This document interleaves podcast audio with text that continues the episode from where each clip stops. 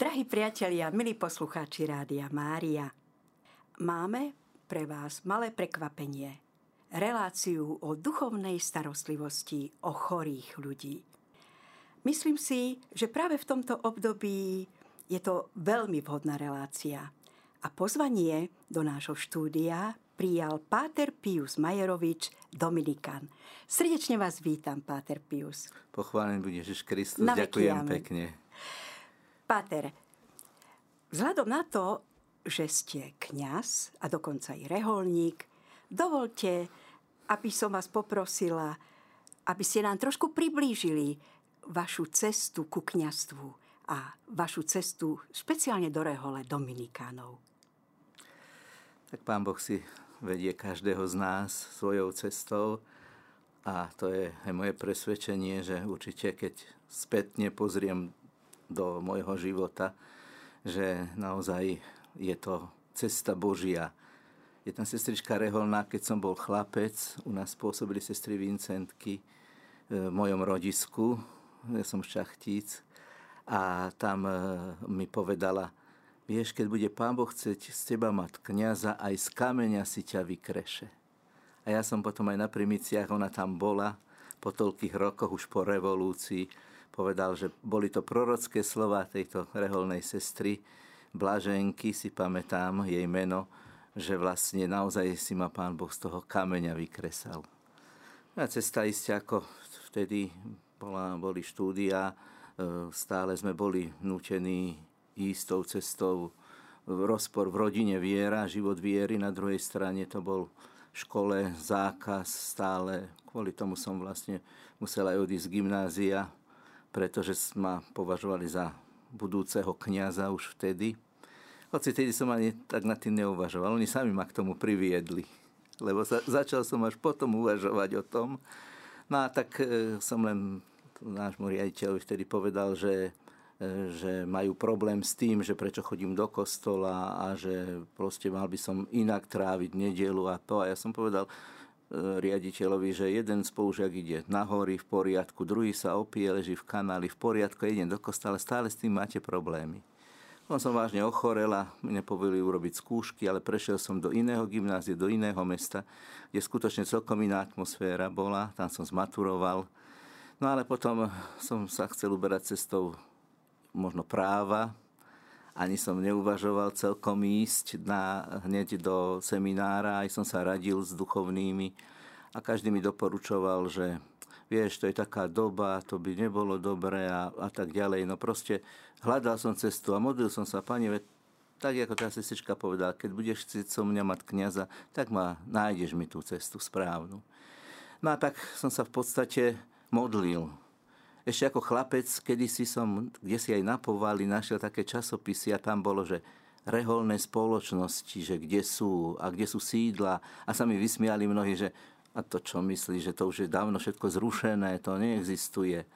Takže som vedel, že rehole neexistujú. No a predstavte si, Pán si našiel cestu cez jedného kňaza, ktorý mi ukázal možnosť. A tak som spoznal v podstate Dominikánov.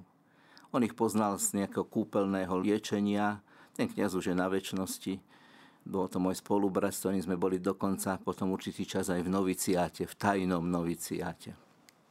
Tak sme spoločne vlastne hľadali cestu. On mi povedal, vieš, niečo by som ti chcel povedať, nechcel by si sa stať kňazom. Ja som zostal prekvapený a som povedal, áno, chcem, no nie, nechaj si čas na rozmýšľanie. A tak som mal nejaký ten čas na to a povedal, prídeš po čase a povieš mi. A ja som hovoril, áno, ale môže sa stať aj reholníkom. A to ide? Ja som zostal úplne šokovaný. Áno, to ide, to je možné, len musíme byť diskrétni a veľmi musíme byť opatrní. To sa nesmie nikomu, on bol taký, to nesmieš nikomu, to je ako spovedné tajomstvo. A iste v tom čase to bolo veľmi náročné. A tak, troška to skrátim, som sa dostal cez neho k nášmu pátrovi, ktorý bol veľmi známy, Pater Aquinas Gabura. Stretli sme sa, on ma predstavil ako kandidáta, potom určitý čas som bol v takom období skúšky akoby. No a potom som vlastne, myslím, že to bol 18. septembra 1981, bol prijatý tajne do rehole tu v Bratislave v byte Patra Rafaela Lexmana na Riznerovej ulici. Tak začínalo moje, noviciát pokračoval a to všetko už bolo prostredníctvom tých našich spolupracovníkov, ktorí boli už napríklad ten páter starší odo mňa a páter Aquinas sa s nami pravidelne stretával u neho na fare a tak nás viedol a vlastne noviciát pokračoval, prvé sľuby tajné, skoro ráno o 6:00 v maličkej kaplnke, kde boli len 4 ľudia. A tak potom som mal sľuby, obnovu sľubov a väčšie sľuby sme mali po duchovných cvičeniach tiež na jednej fare tajne všetko. No a potom vlastne to už smeroval ku kňazstvu, lebo začali štúdia. Štúdia cez to celé spoločenstvo, lebo bola provincia Dominikánov na Slovensku ešte samostatná nebola, ale našim provinciám bol terajší už emeritný kardinál Dominik Duka, ktorý bol provinciálom, ktorý nás v podstate tiež nám prednášal, napríklad biblikum a iné tieto všetky potrebné odborné témy, ktoré sme mali, aby sme mohli študovať v kľude, hoci to nebolo jednoduché. Raz to bolo intenzívnejšie, raz sme museli byť opatrnejší, lebo sa niečo dialo, museli sme dávať pozor, aby nás náhodou kdosi. Tak sme študovali od Prahy až po Košice. Takže vlastne štúdia prebiehali, všetko išlo, mali sme tajné prednášky, tajné skúšky. A to ste cestovali vždy za tými prednášajúcimi? Áno, až do Prahy, do Brna, do Košíc, do Prešova, v Bratislave. To sme mali také stretnutia, kde prichádzali aj pátri Dominikáni z Čiech, Dominik Duka, ktorý nám prednášal, a ostatní iní pátri. Mali ste aj zamestnanie, nejaké civilné? A popri tom som pracoval. Áno, samozrejme. Pracoval som v Novom Meste nad Váhom, v podniku jednom, ktorý už neexistuje. A pracoval som na odbyte. Popri tom som ešte si robil aj civilnú školu, aby som mohol teda v tej práci byť.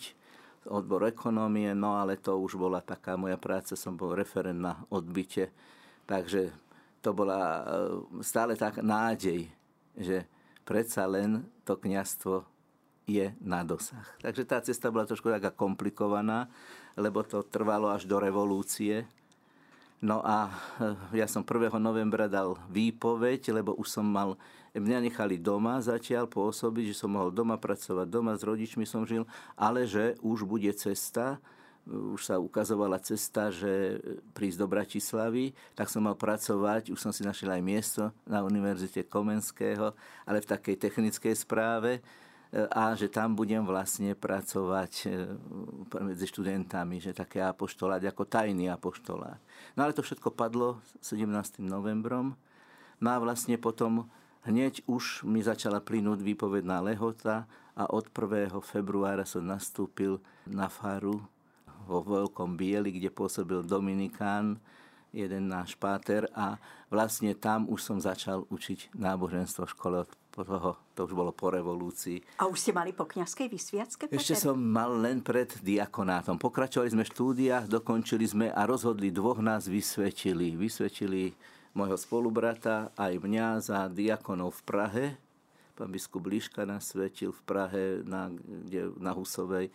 Tam sme mali ako provinciálát dominikáni sídlo. No a potom to bolo v máji a v novembri, teraz vlastne o pár dní, bude 33 rokov, čo som bol vysvetený za kňaza.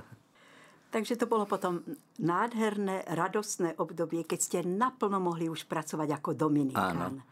Zostal som ešte nejaký čas, krátky čas po vysviacke kňazke. Už ako diakonát som ešte zostal stále v tom Veľkom Bieli. Učil som celý ten školský rok. Potom som začal aj prvý pol rok.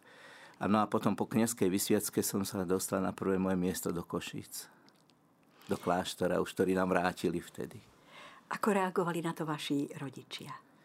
Tak ja som raz, tak mamina niečo chcela, že podaj mi kabelku a tak niečo, že z kabelky niečo, ja som sa tam pozeral, nešiel som sa jej tam hrábať, ale našiel som modlitba matky, ktorá sa modlí za syna, ktorý chce byť kňazom. Ja som úplne šok dostal, že ona to tušila, vedela, hoci nikdy sme o tom nerozprávali, nesmeli sme to hovoriť, tak nám to bolo dané.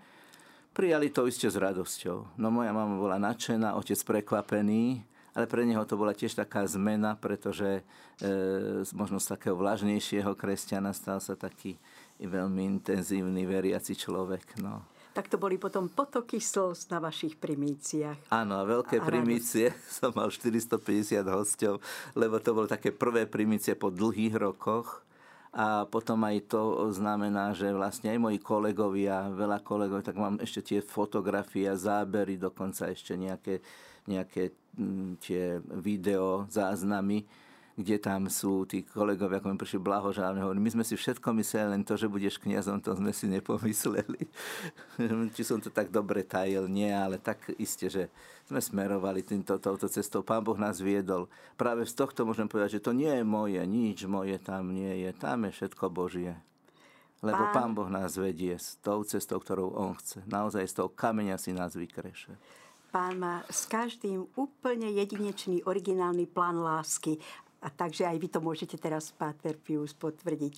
A potom si vás Pán viedol až k tomu okamihu, keď vás reholá poverila nádherným poslaním pomáhať chorým, sprevádzať ich. Vlastne robiť duchovnú službu v nemocnici. Zaujímavé na tom je, Páter, že vlastne ako Dominikán pracujete v podstate v nemocnici, ktorú spravuje hospitálska rehoľa svätého Jana z Boha. My ich poznáme ako milosrdní bratia. To je veľmi zaujímavý moment. Pravdepodobne sú tam veľmi dobré vzťahy aj medzi milosrdnými bratmi, ale skôr vidím tú súvislosť. Bola to Vincentka, nie? Ktorá vám povedala, že Pán vás vykresá aj z kameňa. Áno, sestra Vincentka to bola. A Vincentky sa zvlášť venovali chorým ľuďom. Chorým, pozrite sa, aká je tam pečať. Že vlastne tam bolo to povolanie z jej strany úplne sa oddať Bohu v službe chorým. A teraz pozrite sa. Áno. Takým oblúkom cez váš reholný život ste sa dostali znovu aj vy k službe blížnym. Áno. To sa mi veľmi páči. Takže ako Dominikán pracujete v tejto nemocnici svätého Jána z Boha u milosrdných bratov v Bratislave. Sprevádzate v podstate počas hospitalizácie chorých ľudí, ale aj ich rodiny. A samozrejme ste kedykoľvek k dispozícii aj tomu personálu, ktorý má tiež náročnú úlohu. Čo vidíte ako taký základný kameň vášho poslania, keď prídete v podstate k lôžku tým chorým? Rozlišujete to podľa toho, či je to ľahšie chorý, alebo už v podstate v poslednom ťažení, jak sa vraví, alebo jednoducho, veď vy nepoznáte tých ľudí, ku ktorým idete, nie ste ako v pastorácii, že aspoň máte potuchy, že čo vás čaká, alebo jednoducho sa vrhnete do Božieho milosrdenstva, prosíte Pána, nech On koná cez vás. Je to znova všetko v tých Božích rukách. Pán Boh to vedie nás. Ja možno poviem takú zaujímavosť. Ja ako chlapec som sa najviac obával, čo budem, ako ja vlastne slúžiť, lebo súčasť kňazskej služby je aj slúžiť chorým. A možno zaujímavé, a v tom je vidieť to Božie, pretože naozaj nie moje, ja som z chorých ľudí mal strach. A ja som ako aj chlapec, ja som sa aj domu vyhol, v ktorom bol niekto chorý. Neviem prečo, to bol najväčší taký veľký problém. No a keď som to riešil, neboj sa, Pán Boh to zariadí a tak. A viete, naozaj po sviatosti, prijatí sviatosti kňazstva, ako by všetko opadlo. Ja som normálne, bol prvý môj prípad, si dodnes pamätám človeka, ktorému som sprostredkoval Božie milosrdenstvo, ktorý dokonca odmietal kňaza. Mňa takého nemoc skúseného pošali k nemu, ale to bolo Božie riadenie. A ona, viem ešte aj meno, že sa volal Lacko Ladislav. A že tak krásne, to bol dlhý, možno dvojhodinový rozhovor, ktorý skončil sviatosťou zmierenia a prijatím sviatosti pomazania chorých. A naozaj to bol môj začiatok, to bola moja odvaha, ktorú som dostala, odtedy som úplne zmenil postoj a pohľad ku chorým ľuďom. Čiže to je to Božie. Samozrejme, že pracoval som v reholi na rôznych miestach, ale spolupracoval s milosrdnými bratmi, som im pravidelne chodil robiť duchovné obnovy. Každý mesiac, už dávnejšie, niekoľko rokov dozadu. Aj raz duchovné cvičenia pre ich noviciát v Gráci som robil, v Rakúsku, takže ten kontakt bol. Potom ďalšia taká etapa, ja som sa staral o moju chorú matku, ktorú som mal pri sebe 11 rokov. A tak vlastne cez ňu som sa dostával celkom ku chorým. A to už nebola len duchovná služba, ale aj taká, samozrejme, tá praktická služba chorému človeku, že som sa naučil všetko a bol som opatrovateľ na 24 hodín. Potom, keď sa táto služba skončila, keď moja maminka na veľkonočnú nedeľu jedno ráno odišla na večnosť v mojom náručí, tak som si povedal, rád by som sa venoval tej službe chorým ďalej. Viete, to bolo také, ako ukazil mi Pán tú cestu. Milosrdní bratia vtedy v podstate mali starších kňazov, ktorým pomáhali. Iste známy pán doktor Žák, ktorý pôsobil, ktorý už bol starký, potrebovali niekoho. A oni ma oslovili, len ja som povedal, ja mám svojich predstavených. Tak sme to nechali na rozhodnutie nášho otca provincia. Ten povedal, oddychni si, keď som sa staral maminu, oddychni si, uvidíme, musíme to rozhodnúť. No a nakoniec prišlo rozhodnutie, teda prišla požiadavka z provinciátu milosrdných bratov, naši to rozhodli a už vlastne dá sa povedať, že túto jeseň je 8. rok, čo pôsobím v nemocnici milosrdných bratov ako v duchovnej službe, ale zároveň ešte mám na starosti aj Národný ústav srdcovo-cievnych chorôb. To bol vlastne váš noviciát pri maminke, keď ste sa o ňu starali. Noviciát vlastne praxe starostlivosti o chorých po každej stránke. Dá sa povedať presne tak, áno. Takže ste potom začali sprevádzať, dá sa povedať, profesionálnym spôsobom. Museli ste absolvovať aj nejaké špeciálne školenia?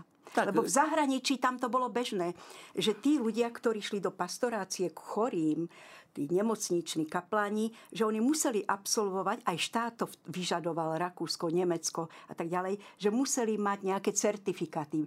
Takto sa to vyvinulo už aj u nás na Slovensku, Páter? Viete, čo to stále ešte v takej forme, dá sa povedať, že sa to ešte stále len pripravuje. Už to bolo rozbohnuté. Pán biskup Lach sa venuje aj teraz teda pastorácii chorým a službe chorým kňazom, ktorí túto službu vykonávajú. Len to bolo ešte v tých začiatkoch, on práve začal, už sme začínali mať určité semináre, mali sme mať určitú školu, ktorej sme sa mali venovať, len žiaľ, on potom odišiel do zahraničia, sa to tak prerušilo, tak sme museli si hľadať spôsoby iné. No a milosrdní bratia toto všetko absolvovali, no tak som to musel, aby som mal tú prax a nadobudol od tých, ktorí mali túto skúsenosť. No. Teraz sa to už znova začína formovať, nejaká tá príprava duchovná, znova sa pán biskup Lach vrátil aj tejto službe, tak už teraz trošičku je to náročnejšie, už ja som vekovo starší, že teda už teraz je nejaké prednášky a tak ďalej, no, tak oni sa už zamerajú na tých mladších, ale v podstate máme zase tú prax, ktorá je z toho života každodenného, lebo to je služba každý deň a tá služba je, to sa nie, že už sme si urobili a teraz máme kľud, ale to sú sviatky, každý deň pracovný deň, lebo nedeľa, alebo ako služba chorým stále.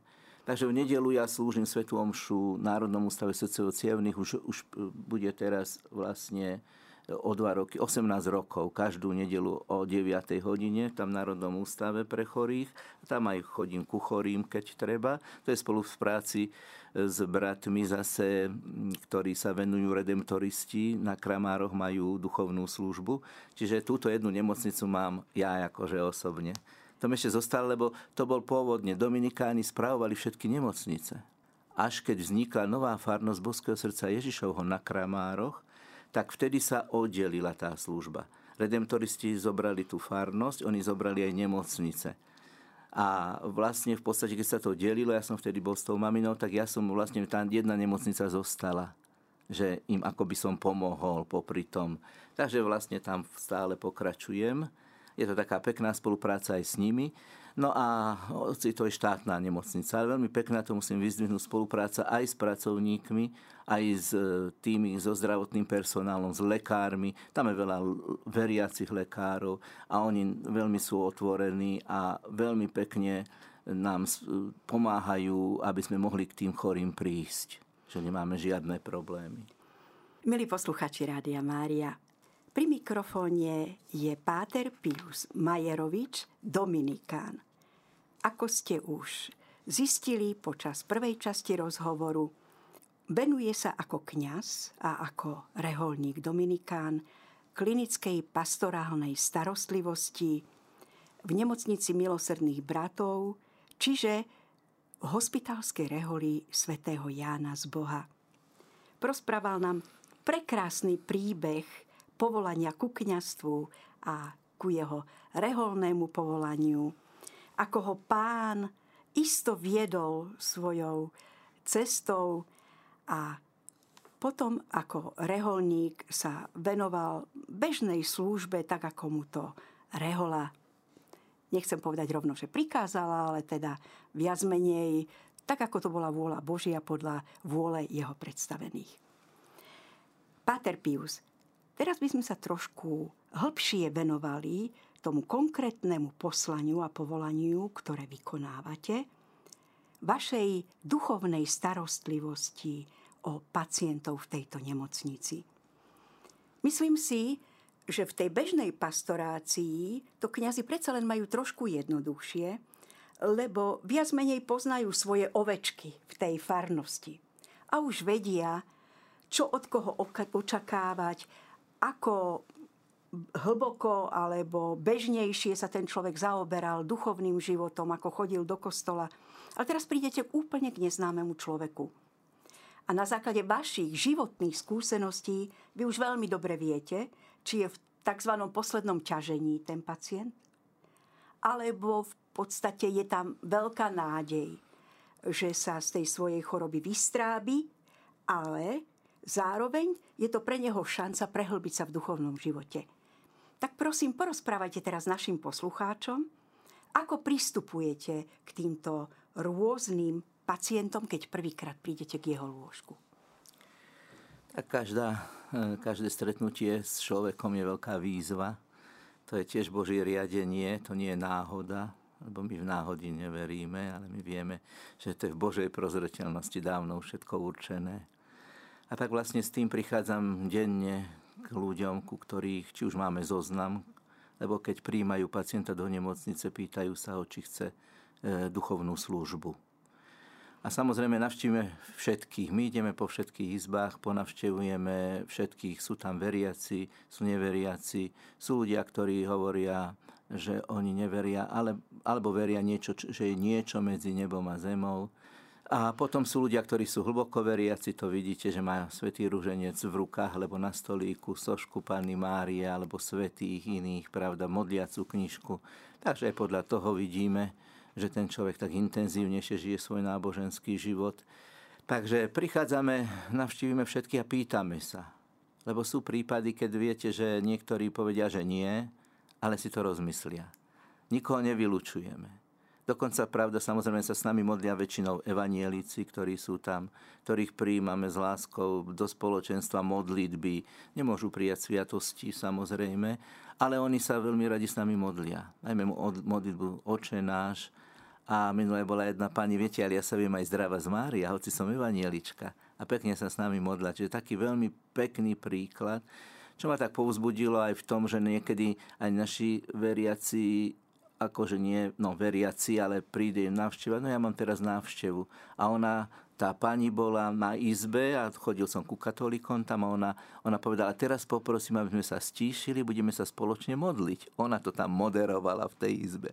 To sú také pekné zážitky s tým prístupom. Takže vidíme samozrejme, že niektorí ľudia prídu sa len preliečiť, niektorí prídu na vyšetrenie. Sú oddelenia, kde sú vážne chorí, najmä na onkológii. Sú oddelenia, kde sú ľudia po operácii, sú tam 2-3 dní. Takže intenzívne je treba v ten deň pred operáciou možno pripraviť ich na svätú spoveď, sväté príjmanie a sviatosť pomazania chorých. No. A sú oddelenia, kde máme ľudí, ktorí, najmä na onkológii, ktorí sú už teda na tej poslednej ceste, ku ktorým pristupujeme samozrejme intenzívnejšie. Modlíme sa pri nich, každý deň ideme ich navštíviť, aj keď už nemôžu Eucharistiu prijímať, ale sa s nimi modlíme. A niekedy sme dokonca až pri poslednej chvíľke toho človeka.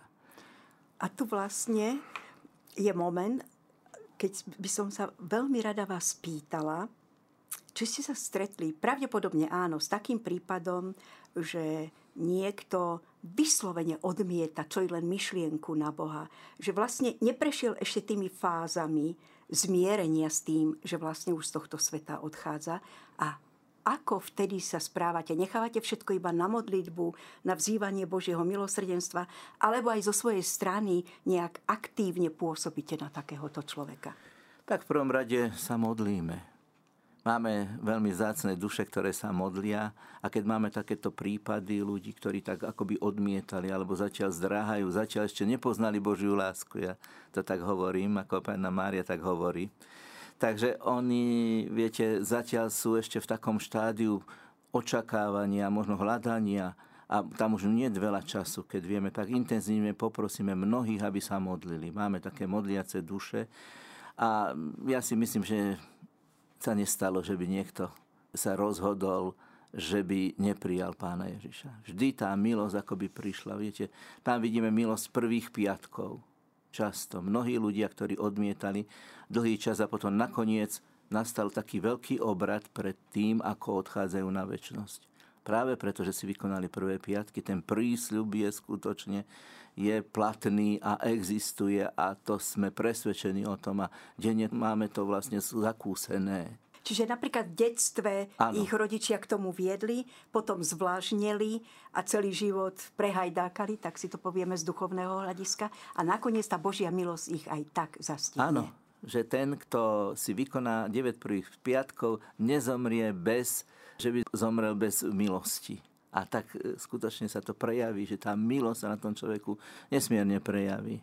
Toto je veľké povzbudenie, Páter Pius. Aj pre našich poslucháčov som si tým celkom istá, že to mnohých až dojme, to, čo nám teraz rozprávate. Pretože modlitba je veľmi silná. Tam nemôžem ja niekoho prinútiť. Ešte viac bude väčší odpor. Skôr tým prístupom, viete, prichádzame.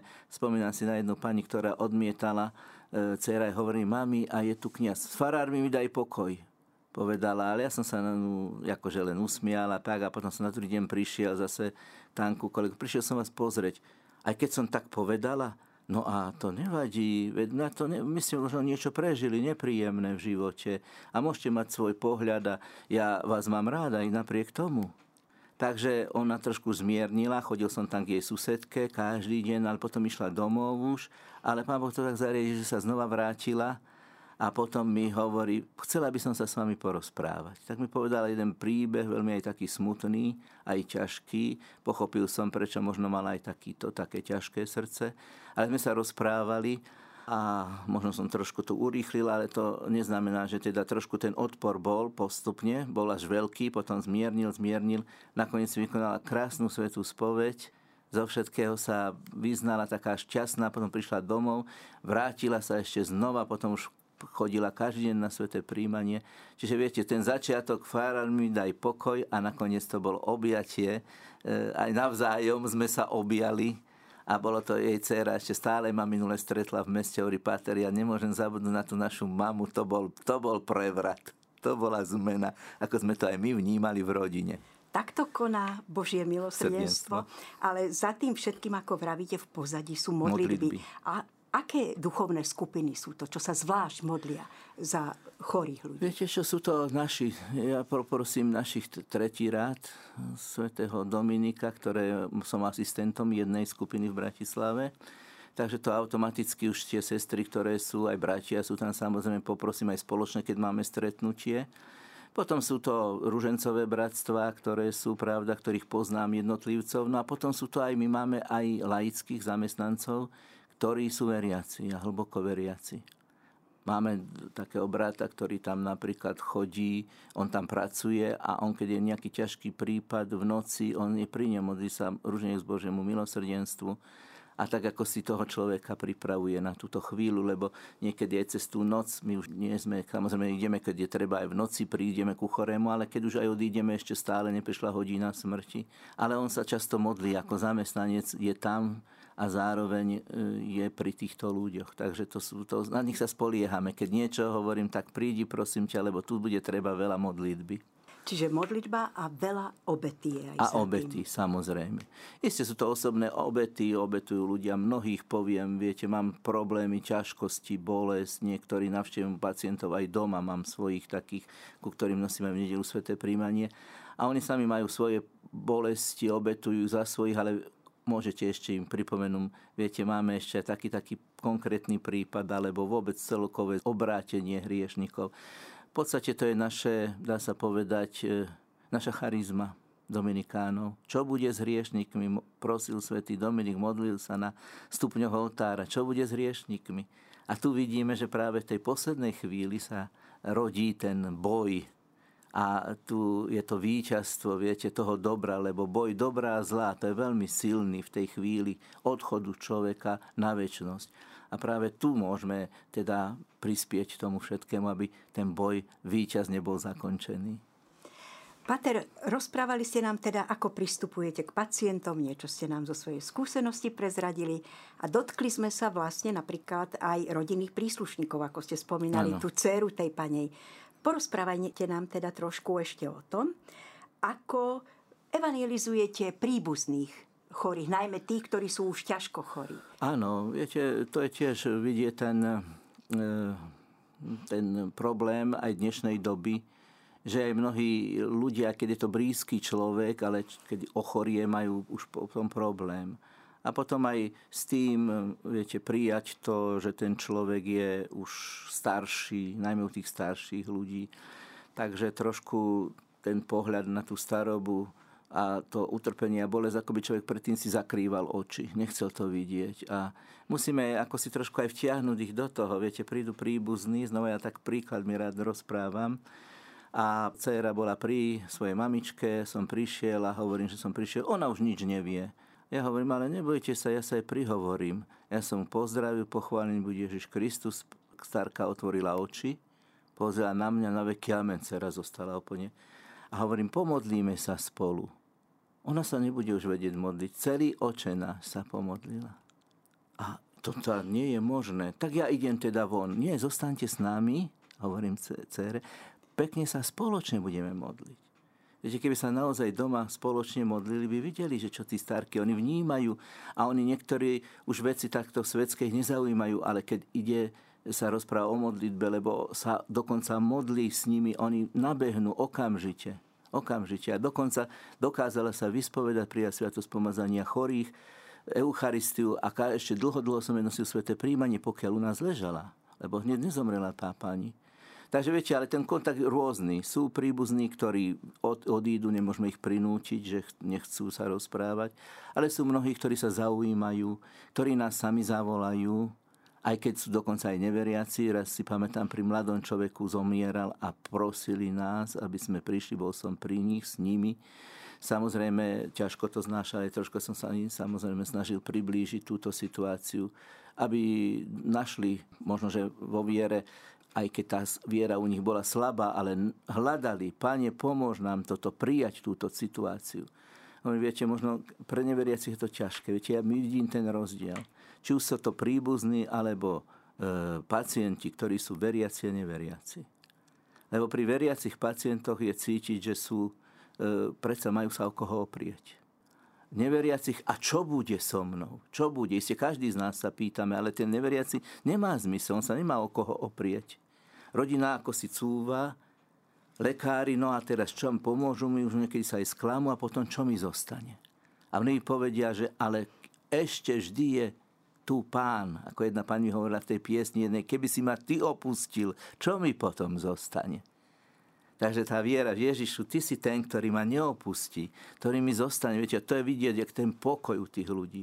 Modlia sa, odovzdaní sú, trpia. Viete, cez utrpenie som spoznal zmysel života. Mnohí povedia. V utrpení, v bolesti, v ťažkých chvíľach. Takže v podstate toto má, tam je to krásne vidieť. Viete, pre neveriacich je to veľmi ťažké a niekedy mi je ich ľúto, pretože máme čo robiť my veriaci, aby sme vedeli prijať ťažké chvíle. Povedzme si to úprimne.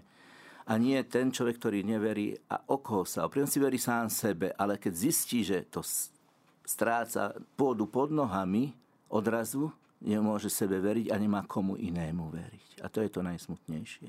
Páter Pius, prosím, povzbuďte teraz aj našich poslucháčov, pretože máme veľmi veľa poslucháčov, ktorí sú skutočne chorí na lôžku, mnohí ťažko chorí s veľkými bolestiami. Povzbuďte ich, aby sa pripojili k vašej duchovnej rodine, ktorá sa modlí za vašich pacientov. Áno, som rád, že môžem pozdraviť všetkých chorých na Slovensku, alebo tých, ktorí sa o nich starajú. Viem, čo je to starať sa o chorého človeka, že to nie je jednoduchá úloha. A ja som prešiel s ďalšou vysokou školou pokory a trpezlivosti, pretože to naozaj vyžaduje, a klobúk dolu pred každým, kto sa odhodlá o niekoho starať. A zároveň, aj keď je to príbuzný, a vás chorých takisto pozdravujem a chcem vás povzbudiť, aby ste sa nevzdávali, aby ste dôverovali, že Boh je s vami, že Boh nás nikdy neopustí, dopustí, ale neopustí. A dá nám silu vždy, keď o to prosíme. Poďte ku mne všetci, ktorí sa namáhate, ja vás posilním. To sú jeho slova, on nikdy neklame, on vždy hovorí pravdu. Prosíme aj cez Pannu Máriu svätých, ktorých si uctievame, svätého Šarbela, ktorého požehnanie olejom dávame 22. v mesiaci v nemocnici milosrdných bratov po svätej omši.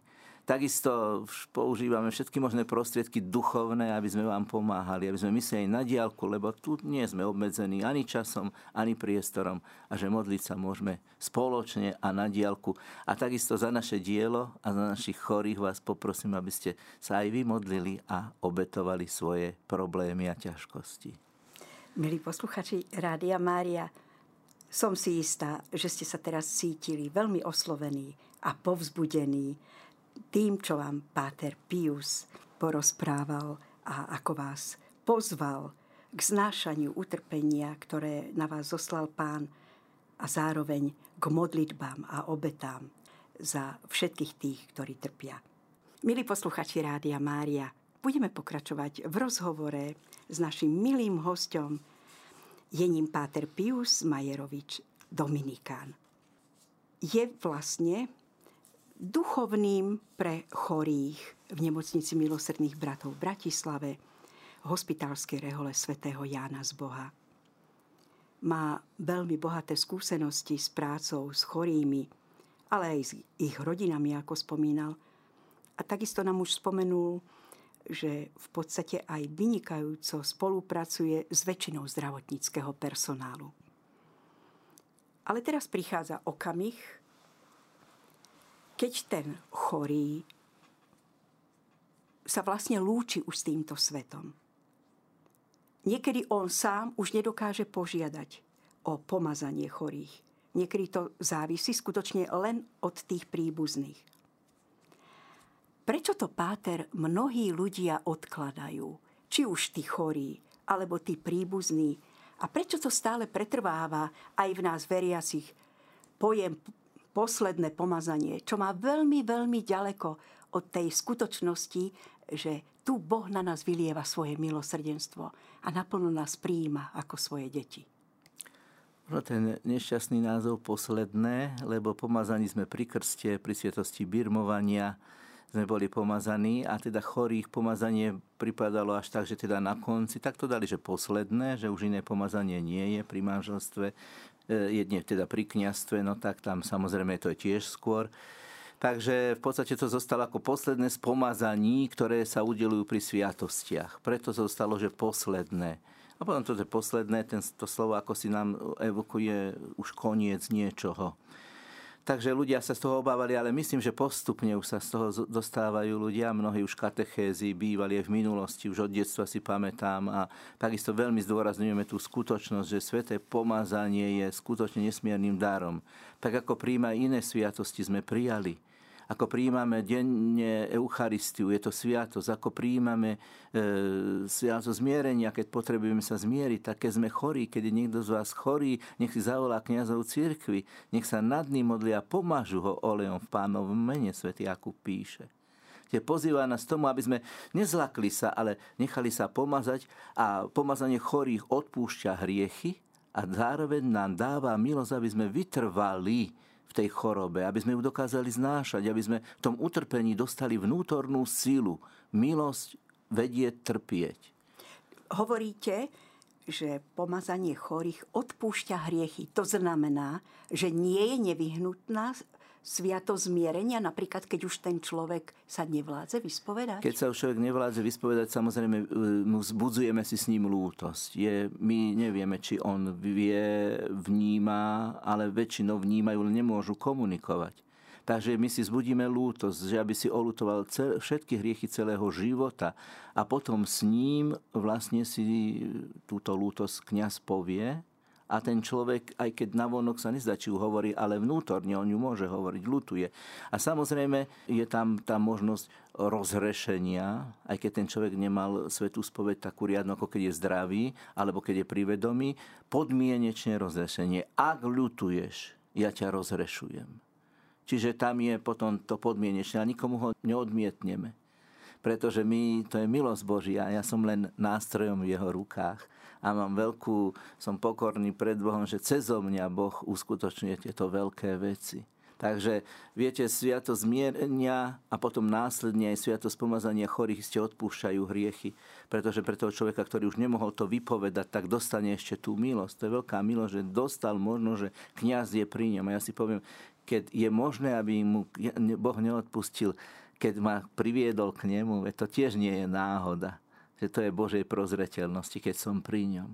Viete si spomenúť zo svojej duchovnej praxe na nejaký taký prípad, ktorý sa ozaj hlboko aj vás znútra dotkol, že sa tak Božie milosrdenstvo vylialo na človeka v tých posledných okamihoch?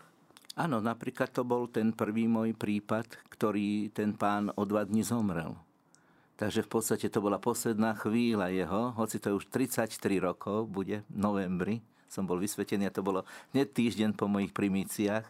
Som bol pri ňom, takže si to veľmi si to pamätám. A bolo veľa tých príbehov, ktoré boli takýmto spôsobom. Viete, že po veľkej havárii, viem, že veľká havária v noci o 10:00, tak sme prišli k chorej mladej žene, ktorú išli operovať, ale nechali chvíľku času ešte, aby už ju priviezli. Kňaz nebol pri nej tam na ceste, teda, ale tam. No a tak som jej vyslúžil rýchlo sviatosti, čo bolo najnutnejšie potrebné. Samozrejme aj apoštolské požehnanie, ktoré odpúšťa tresty za hriechy, keď teda ten človek lutoval. Alebo teda však to je tam tým podmienečne udelené. A tým pádom mi volali neskôr hodinku, že odišla už na večnosť, ale že teda, aby sme boli spokojní, že... Alebo ideme po ceste, už sa mi viackrát stalo a havária, vidiem z auta a že som dostal sa v tej situácii, že som bol blízko človeka, motorkár, ktorému som mohol udeliť sviatosť pomazania chorých tiež. O chvíľku už večer som sa dozvedel zo správ, že už je na večnosti. Tak to sú také silné chvíle. Výnimočné, ale sa určite stali. A my ako veriaci veríme, že potom za tou oponou náš život pokračuje. Buď nás Pán môže hneď prijať do svojho náručia, ak máme dušu očistenú. A ak je na nás ešte závoj všedných hriechov, tak vlastne veríme, že sa dostávame do tzv. Očistca. Medzi trpiace duše, medzi trpiacu cirkev. Vlastne slávime teraz sviatok všetkých verných zosnulých. O nikom nemôžeme povedať, že bol určite spasený, ale vďaka Bohu o nikom nemôžeme ani povedať, že bol určite zatratený. Čiže je tu úžasný priestor, duchovný priestor, ktorý je vyhradený dušiam v očistci. A vlastne aj zo slov Pána Ježiša tam bude plač a škrípanie zubov, tak trošku tušíme, že áno, ak nie sme dostatočne očistení, keď odchádzame z tohoto pozemského života, tak nás tam čaká to očisťovanie. Ako bude dlhé, ako bude bolestné, to je tajomstvo.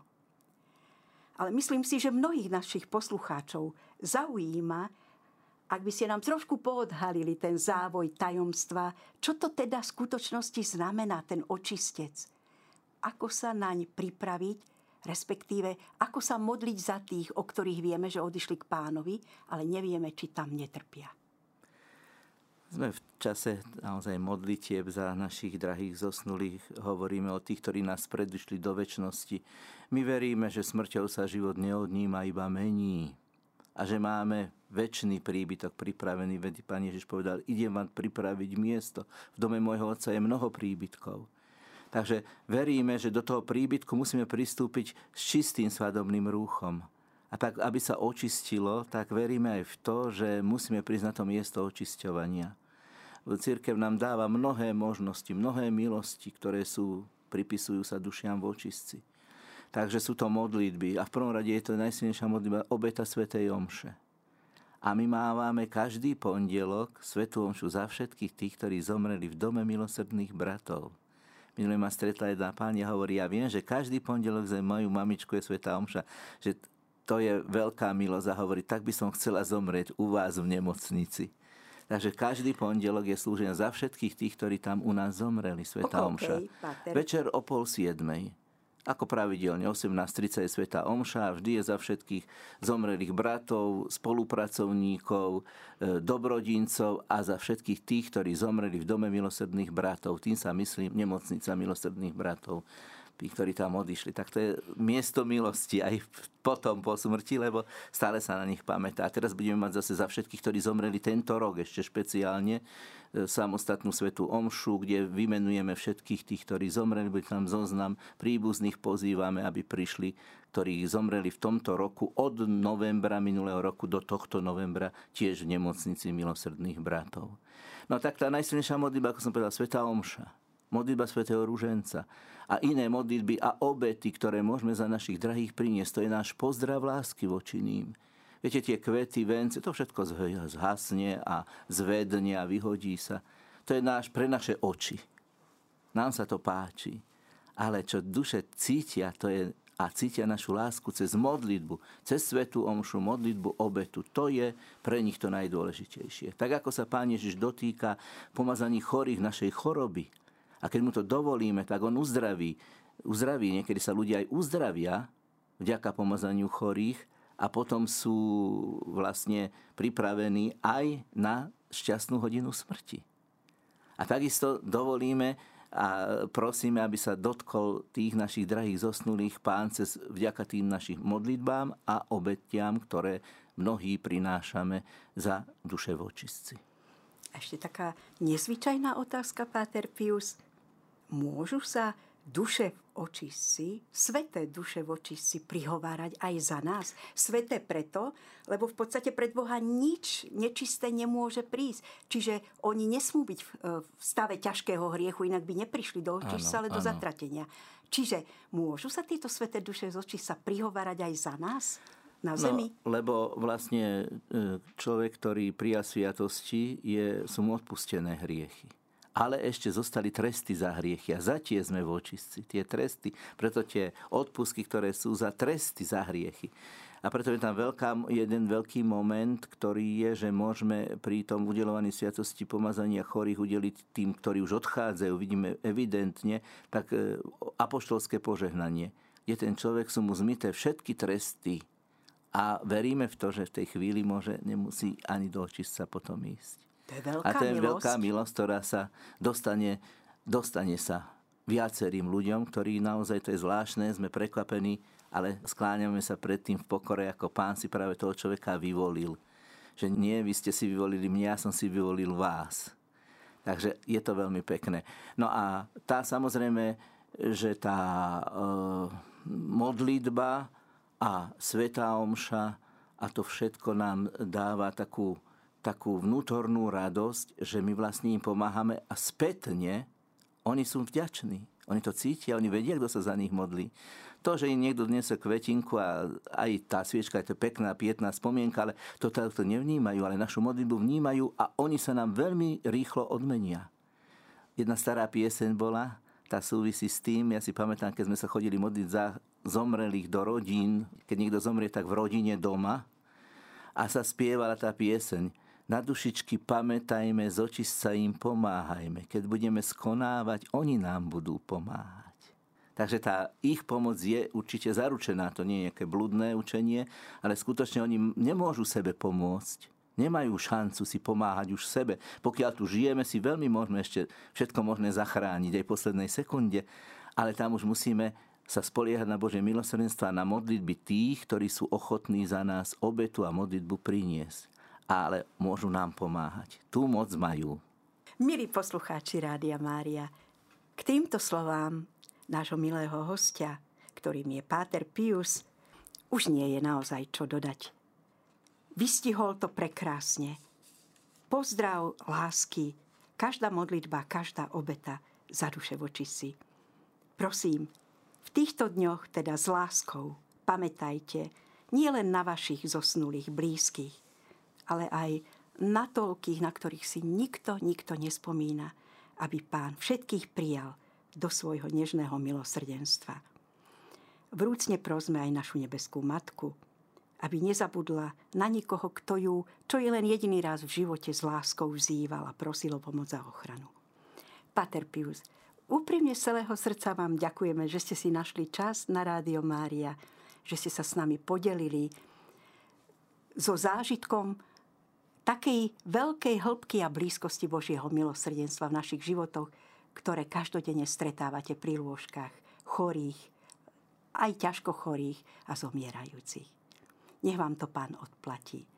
Nech sa páči ešte posledný pozdrav našim poslucháčom. Pán Boh zaplať za pozvanie, všetkých pozdravujem zdravých i chorých a chcem vás ubezpečiť o svojich modlitbách a zároveň o tom, že aby sme zostali verní, kto sa Boha nespustí, Pán Boh ho neopustí. Drahí poslucháči Rádia Mária, sme Rádio Mária, ktoré sa s vami modlí. Z celého srdca sa s vami lúči vaša dobrovoľníčka Eva.